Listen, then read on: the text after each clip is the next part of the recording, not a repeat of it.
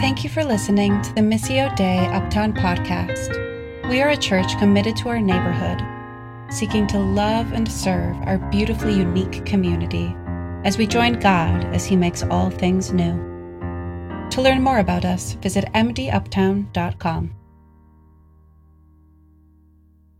Hey, we are a, a summer crowd today, and so um, there are a little few more few open seats, right? Um, but I, I, will be honest, I'm like really feeling it this morning. I was really feeling uh, the passage as I was writing it, and so if you guys could just be a little bit louder than normal, um, it, it would help. Okay? Yeah, come on, come on now. Um, so we are in this summer because we're going to have some summer crowds. Um, we're going to be working through some psalms, right? I know when the trust started reading, the, he, uh, John went to Psalm two, and you're like, oh no, how many of these are we reading? But um, we will not be preaching all 150, don't you worry. That's 19 Psalms um, a week for two months. We're not doing that. Um, but we are going to be jumping into different aspects uh, or different parts of the Psalms. Um, now, I know my, my res- sort of um, experience with people when we start to talk about the Psalms goes a little bit like this. You have the super emotive person, super passionate person who is like, I have literally only ever read the Psalms right? I spend all of my time, time in the Psalms. And then we have the other person who has never experienced an emotion in their life, right?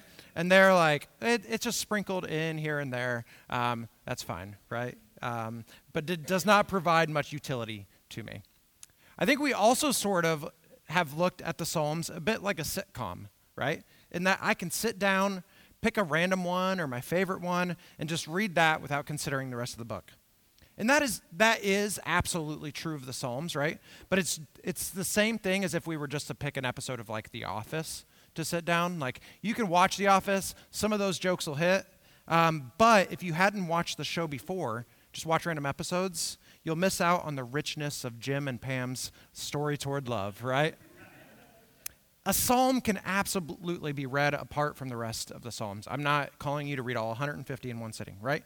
But if we don't know the overall context and flow of the anthology of the Psalms, we miss out on the richness of God and people's story toward love and liberation, right?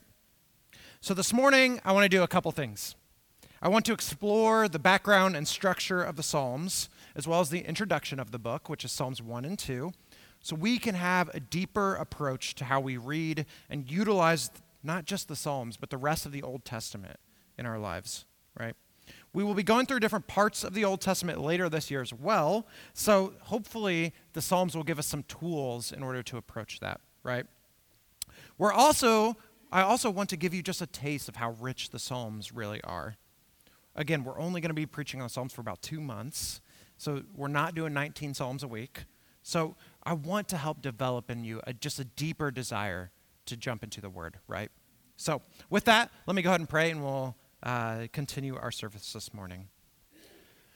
Lord, yeah, we just thank you uh, for what you have already done in this space this morning, what you were doing in Uptown yesterday, Lord, um, and just the ways in which you have met us. Uh, I just am so blown away by how uh, how blessed I am to to be uh, to get to do ministry, Lord, um, to get to see what you are doing and join you in the renewal of all things here in Uptown, throughout the city, and throughout the world, Lord. So I pray this morning as I preach that your words are remembered, not mine, that we are about your glory, not mine, Lord. Help me to tell the truth, the whole truth, and nothing but the truth. Your son's name I pray. Amen. Okay, now I've already talked a lot about the Psalms, but if you have uh, never read them, what are they?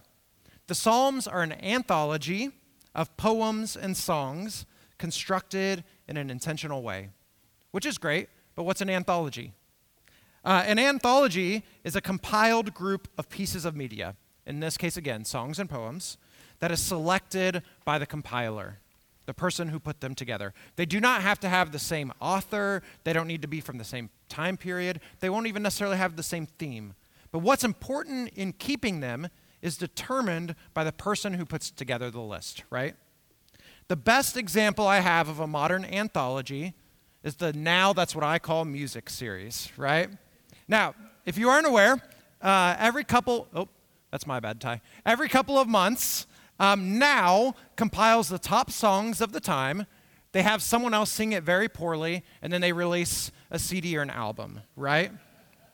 Now, I don't know if you guys know, I picked Now That's What I Call 14. That was like 2003. It was like, uh, what's that Beyonce and Jay Z song? Should have written this down. Was uh, Crazy in Love, I think, was on this. So it was a banger. Um, they're, on, they're on Now That's What I Call Music 86, which makes no sense because they've been doing this since like the mid to late 90s which, if you guys are doing math, that's a little over 20 years, not 80. So I don't understand. But the Psalms are the now that's what I call music for the BC Jewish people, but over like a 900 year period, right? Uh, instead of releasing one every three months. Now, why is it important to understand that the Psalms are an anthology? Because trying to contextualize 150 different poems and songs to the original context is a really, really difficult thing. In fact, I would say that considering the atmosphere that each psalm was originally written in is not only an impossible task, but it's actually a pointless one. Sure, some of the psalms' original context is super important, right? Psalm 51, it's the David one that a lot of you know without even realizing you know, right?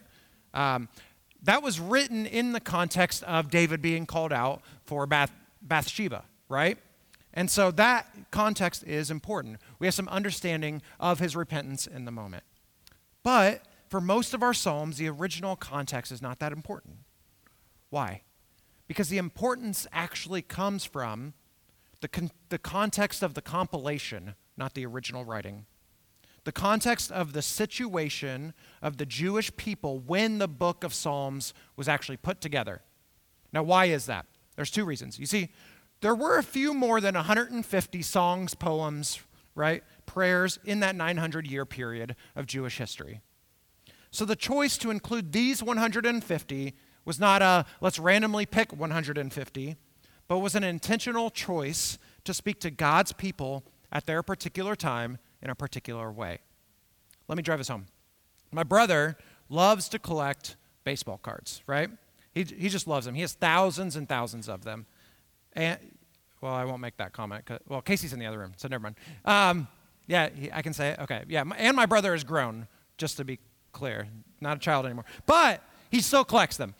Some of these cards he puts just in a box, right? Just files them in a box. Other cards, he has these little flimsy plastic cases that he puts them in. Not much protection. But the good ones, right? The really expensive ones, he puts in these hard, hard cases. And then he puts them out of the sun, right? You see, we protect what we find to be important or valuable, right? The collection of these particular songs and poems immediately points to their importance because they have been protected, right? The second way the original context is important is because there were particular socio political realities when the book of Psalms was put together, right? What, is our, what are those realities? Now, I have a brief history. I'll let you, I'll let you do it, Ty. Or I can do it. I can do it. Um, I do. Now, I have a very brief history for the, uh, the timeline of the Old Testament here. This is really, really valuable uh, and important to understand when we jump into our reading of the Old Testament. Because the Old, Old Testament is not like the New Testament, where you can just sort of jump in and it's like, all right, here's a letter to a church, but it's a little bit more applicable than just that, right? Instead, much of the Old Testament is a laying out the redemptive history of God and his people, the nation of Israel. And so, in order to jump into the New Old Testament, you're jumping into the middle of a story, right? That is a really, really long story. Well, what is that history? You're like, oh, great, he's going to go through all the Old Testament. I am, but quickly. You ready? So, from the beginning, we have all of Genesis history that, you know, that's Abraham and all those other guys, um, that leads to the Israelites being enslaved in Egypt. Then we get to Moses in the Exodus, which eventually leads to the Israelites in the promised land which leads to judges ruling over Israel, and then it leads to the first king, right? Saul. Saul goes to David, David goes to Solomon, and then it gets a little more complicated. The kingdom splits into two, right? So you have the northern kingdom, Israel, the southern kingdom, Judah. Now, it gets more complicated because then you have two simultaneous stories going on at a time, and you sort of have to figure out which one you're at when you jump to a book. You get into Amos, Amos is up in the northern kingdom talking to Israel, right? You get into other books, maybe it's at Judah. So, what happens is the northern kingdom, Israel, is pretty bad. Um, and they eventually get overrun, predominantly by the Assyrians and then the Babylonians. And they become exiles from their homelands, right? What we might even consider refugees in some cases in these bigger powers. And then Judah, they're fine by themselves for a little bit.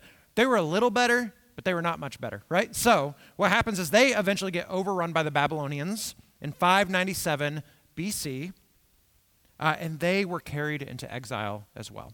Okay?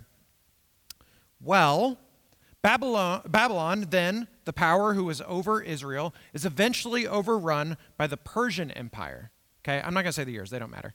And then in the following year, Cyrus, the ruler of the Persian Empire, he just had overrun Babylon, who had overrun Israel, right? We're getting a little Russian doll here going on, but you, are with me. Um, the, Cyrus, the ruler of the Persian Empire, issues an edict which allowed all of the people held captive by the Babylonians to return to their homeland. That includes Israel, the Jewish people, right? So, a number of the Jewish exiles return to Jerusalem and begin the process of rebuilding the city and the temple which had been destroyed. And by 515 BC, the temple was standing once again and functioning as the Jewish culture center. That's a lot. Why is it important? Well, once um, once the Jewish people are released back to their sort of uh, state, right? They build the temple. What happens is they're allowed to go back to the religious worship, but they were not allowed to function as a separate entity from Persia. Instead, they were still under the Persian rule, and eventually the Greek, and eventually the Roman when Jesus comes in, right? Temple and culture were restored, but the nation state of Israel under a Davidic king was not. It is in this context, then, that the canon of the Old Testament is formed. So they already had the Torah as something sort of important, but much of the canon was put together in this state of being back together as sort of a religious entity under Persia. You with me? Okay, two of you are. Perfect. In this time, um, Nancy deClaissé, Walford, um, she said this. She said, Under the same circumstances, most of the nation states of the ancient Near East simply disappeared from history. But ancient Israel did not. The post exilic, that's post exile, for those of you at home, um, community found a way to view their identity and to structure their existence that went beyond traditional concepts of nationhood, right? King and court could no longer be the focal point of national life temple and worship took center stage. Honestly, probably a little bit of God protecting them for becoming nationalists, but we don't have to get to that. Identity of Israel could not manifest as a national identity any longer, right? Instead, it was forced to manifest as a religious identity because political power was not possible. As a result of them wanting to preserve identity, they preserved the canonical Old Testament, including the Psalms, right? The Hebrew Bible in general, and the Hebrew Psalter in particular, then, offer the human art, hermeneutical, I don't know why that was, that really got me, uh, rationale for survival. It, it created a rationale for survival in the post exilic community, okay? Why is all of this important for us? Uh, consider what the Jewish people just went through, right? They were exiles from the land that God promised them. They watched the temple destroyed. What does the temple represent? God's presence with them, right? And they were subjected to the harsh rule of foreign nations. I don't know about you, but I'd begin to question a lot about God and my identity at that time, right? Even as we're able to return to our land, there are a lot of questions I have about God and His goodness. Let me ask you this How many of you have been disappointed by God, right? How many of us thought that God was silent at times or that he did not hear us when we petition, petitioned him with our needs, right? The Psalms are an anthology of songs and poems that were not just supposed to operate as a hymn book for the Jewish people. They were a way to help the Jewish people, and now us, make sense of their identity as people who are recovering from being exiles. The Psalter is a book written from the bottom of society to help us in expressing, not written, put together from the bottom of society, right? To help us in expressing ourselves as we live in a world that is not fully our home and one in which we know the king is not yet reigning. Okay, structure of the book. Some of you are like, man, this is too much context. But look, we're getting to relevance, okay? I promise you. Now, the structure of the book is a fascinating one, and it's not, I'm not going to spend much time on it. But here's what's important for us in the Psalms, there are five sections with the same ending. May the Lord, God of Israel, be blessed forever and ever. Now, the book is arranged in a five section way intentionally in order to do what? It's point to what the Jewish people already would have considered important and equivalent to the Bible of their time, the Torah. Right? So the Psalms are directly pointing to the Torah. The Torah is the first five books of the what we consider the Bible, right? Genesis, Exodus, Leviticus, Numbers, and Deuteronomy. Why did the compiler want us uh, want to use the Psalter structure to point to the Torah? Because they were offering the Psalms as a sort of new Torah a prayer book of God's people who were striving to keep the first Torah as they waited for the messianic kingdom, right? We're going to get to all that though. Along with the book being arranged in five separate books, the, the Psalter also has an introduction and an end. The end of the last five books of the Psalms, the introduction, are what uh, we read this morning, Psalms 1 and 2. So for the rest of our time, we're going to jump into that introduction and see what, why did the compiler put these two Psalms at the beginning here, right? what do they want us to know as we enter the rest of the Psalms? What are the themes that they want us to know? Okay? So let's go ahead and jump into Psalm 1. Now, immediately in our psalm, we see the author compares two types of people the righteous and the wicked. What are our differences here? Well, first half defines the righteous one. She does not dwell in the midst of the wicked, but she delights in the word of God, right? And then she plants herself in it. Now, I want you to notice something that I think is incredibly profound here in Psalm 1. Look, look at the progression of verbs we have in these first three paragraphs. Okay? So, blessed is the one who does not walk in the way of the, uh, with the wicked, or stand in the way that sinners take, or sit in the company of mockers, right?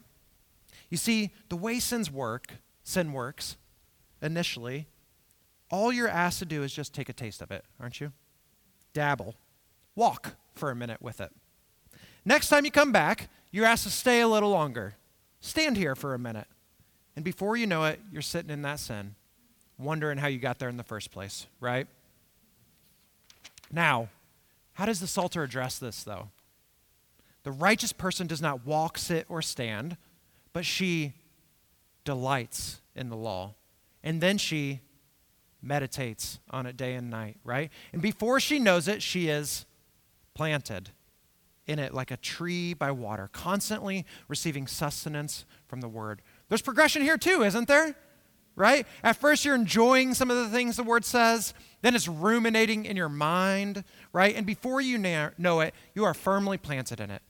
You see, while there are two lifestyles here, there are similarities. The psalm paints a picture that eventually we will spend our time dwelling in one thing or another. So I want to ask you this morning what are you dwelling in? Because let me tell you what, if your only time with the Word is on Sunday mornings, you cannot be a tree and you're probably dwelling in something else, right?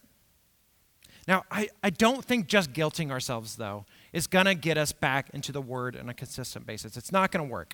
I think sometimes that works for a week, and then all of a sudden it sort of wears off. It, we've been doing it on our own power. It's not going to work anymore, right? So, what do we new, need to do to be more consistent? I think we need to attack the lies that we innately believe about the Word, right?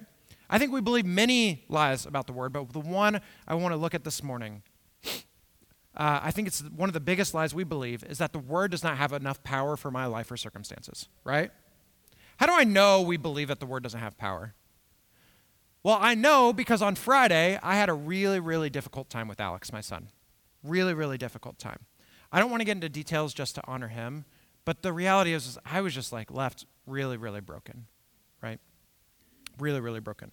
And I was unsure how I was feeling or what I, what I needed to do in these feelings. But do you know what I didn't do? I didn't go to God. I didn't go to Him in prayer, in reading His Word, in any sort of way because I didn't believe he had anything of power, and, uh, of power or relevance for me, right? I went to other things thinking that maybe they would fix me in the moment. So the question becomes how do we, though, combat this lie? I know it can be a little cyclical, but let's think about what God's word says about his word, okay? Genesis 1 In the beginning, God created the heavens and the earth. The earth was formless and void, and darkness was over the surface of the deep. Then God said, God said, Let there be light. And what happens? There was light, right? All he had to do is say it, and it was. Then God said, Let there be heavens, and there were heavens. Then God said, Let there be plants, and there were what? Plants. Then, okay, one of you is listening. Then God said, Let there be animals, and there were. Then God said, Let us make man and woman in our image, and there was man, and there was woman. God said it, and his word came to pass, right? You guys don't believe me yet. Okay, let's keep going. As Moses is liberating the people from Israel, they are leaving, or from Egypt, sorry, they are leaving Egypt and they come across the impassable sea, right? What does God tell the sea to do? To part, to split. And what does the sea do? It parts. Okay, let's keep going. What happens when David, right, a man after God's own heart, sees the people scared of the Philistine giant? right? And he's like, You guys don't believe God's word, do you? What happens? What happens when he steps in the thing? Right? Goliath had no, no chance, okay? Let's move a bit forward in history. John 1. In the beginning was the Word, and the Word was with God, and the Word was God. And the Word became flesh, and the Word dwelt among us. Now, what happens when that Word is at a wedding? right? And they run out of wine, and the mother runs to the word and says, sorry, the word, um, we need some help right now, right? You know, Charlie Dates says, he, he says uh, that, that Jesus called to the water, and the water blushed so bad it became wine, right? That's all he had to say, right? Do it, and it did, right? What happens when someone came to the word and said, Your friend Lazarus, whom you love, is very sick. Word travels to that friend, but by the time the word gets to him, Lazarus is dead, right? Lazarus is so dead, he's already in the tomb, the stone is in the way, and he kind of stinks, right? The word tells them to move the stone. And what does the word say? Lazarus, come out. What does Lazarus do? He comes out. You guys there with me yet? What happens, what happens when this happens? What happens when the word, after being humiliated, mocked, stripped, is brought to the hill where he would be hung on a cross? What happened when, after being hung, after crying out that it was finished, and after being buried in the borrowed grave, what happens on that Sunday morning? Now, we don't need the words that the word used, right? But we do know something. He got up. And the word defeated death on that Sunday morning. Now, let me tell you this if the word is powerful to defeat death for eternity, why do we believe it isn't powerful enough for us, right? Now, I don't say this to guilt you this morning, right? I already told you that it doesn't go very far. I say this to call you to a better life and to remind you that you have been given the power to dwell in the Word because of Jesus, right? You're already dwelling in something. What are you dwelling in? Believe that the person who plants themselves in the word is like a tree planted by streams of water whose leaves do not wither, right? Okay, Psalm 2. This one's quicker, I promise. Psalm 1 calls us, as we enter the Psalter, to be planted in his word. What about Psalm 2? Let's go back to it. Kings and rulers of the earth are plotting against God, and God laughs, right? He lays out then the way that he establishes his kingdom despite the mocking through his son, through the coming king, right? And then we get verses uh, 10 to 12. Sorry, that was 7 through 9. Yep. And then 10 to 12 gives us the action step as a result of the coming king. Serve the Lord, celebrate his ruling, and take refuge in this coming king, right? Which highlights our other major theme for the introduction of the Psalms the Psalms are full of the promised king and the coming kingdom. But why would they do that?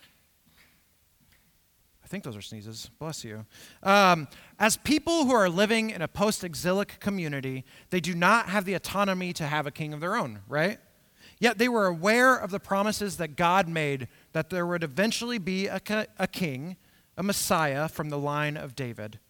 The Psalms reaffirm this promise.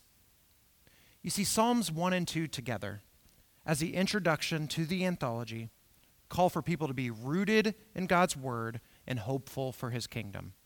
Rooted and hopeful. We, as people who are also waiting on the kingdom, yet with the knowledge of Jesus, are also called to be rooted and hopeful in our lives, right? And in this calling, this is how I want to wrap up. We are called to a particular countenance, a particular way of being, and that countenance is one of yearning.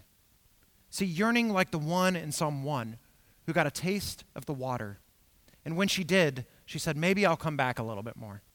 And she comes back a little bit more, and the more she tasted, the more she wanted, right? So she plants herself by that water, knowing it's the best way to constantly get what she longs for. Yearning like the one in Psalm 2. He realizes that the princes of the world can't save him.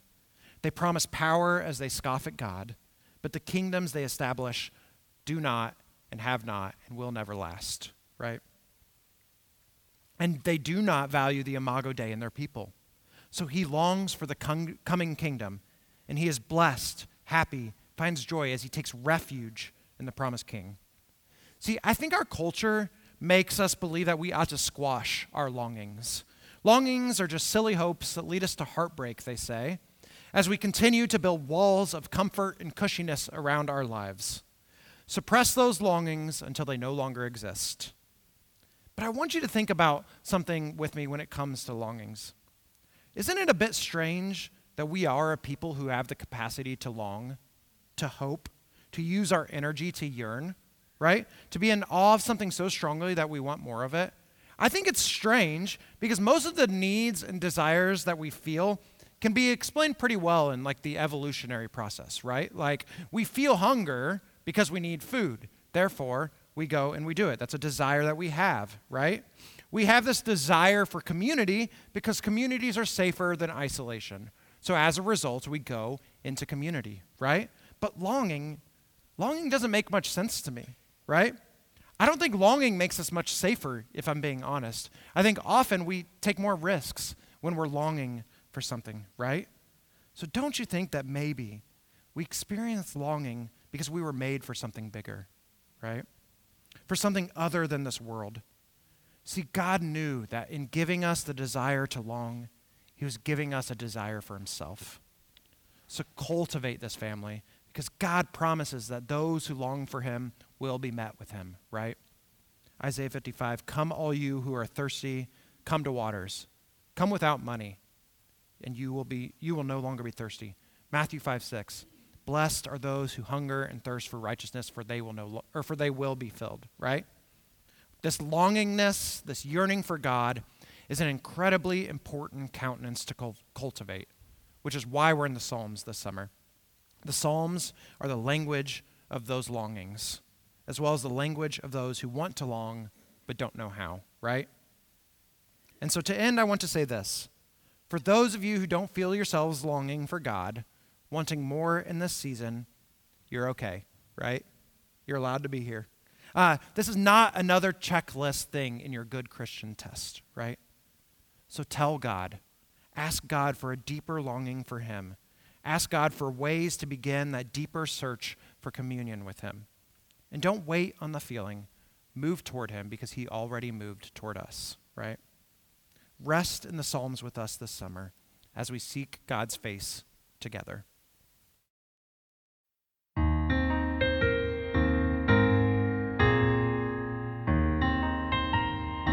Thank you for listening to the Missio Dei Uptown podcast. We are a church committed to our neighborhood, seeking to love and serve our beautifully unique community as we join God as He makes all things new.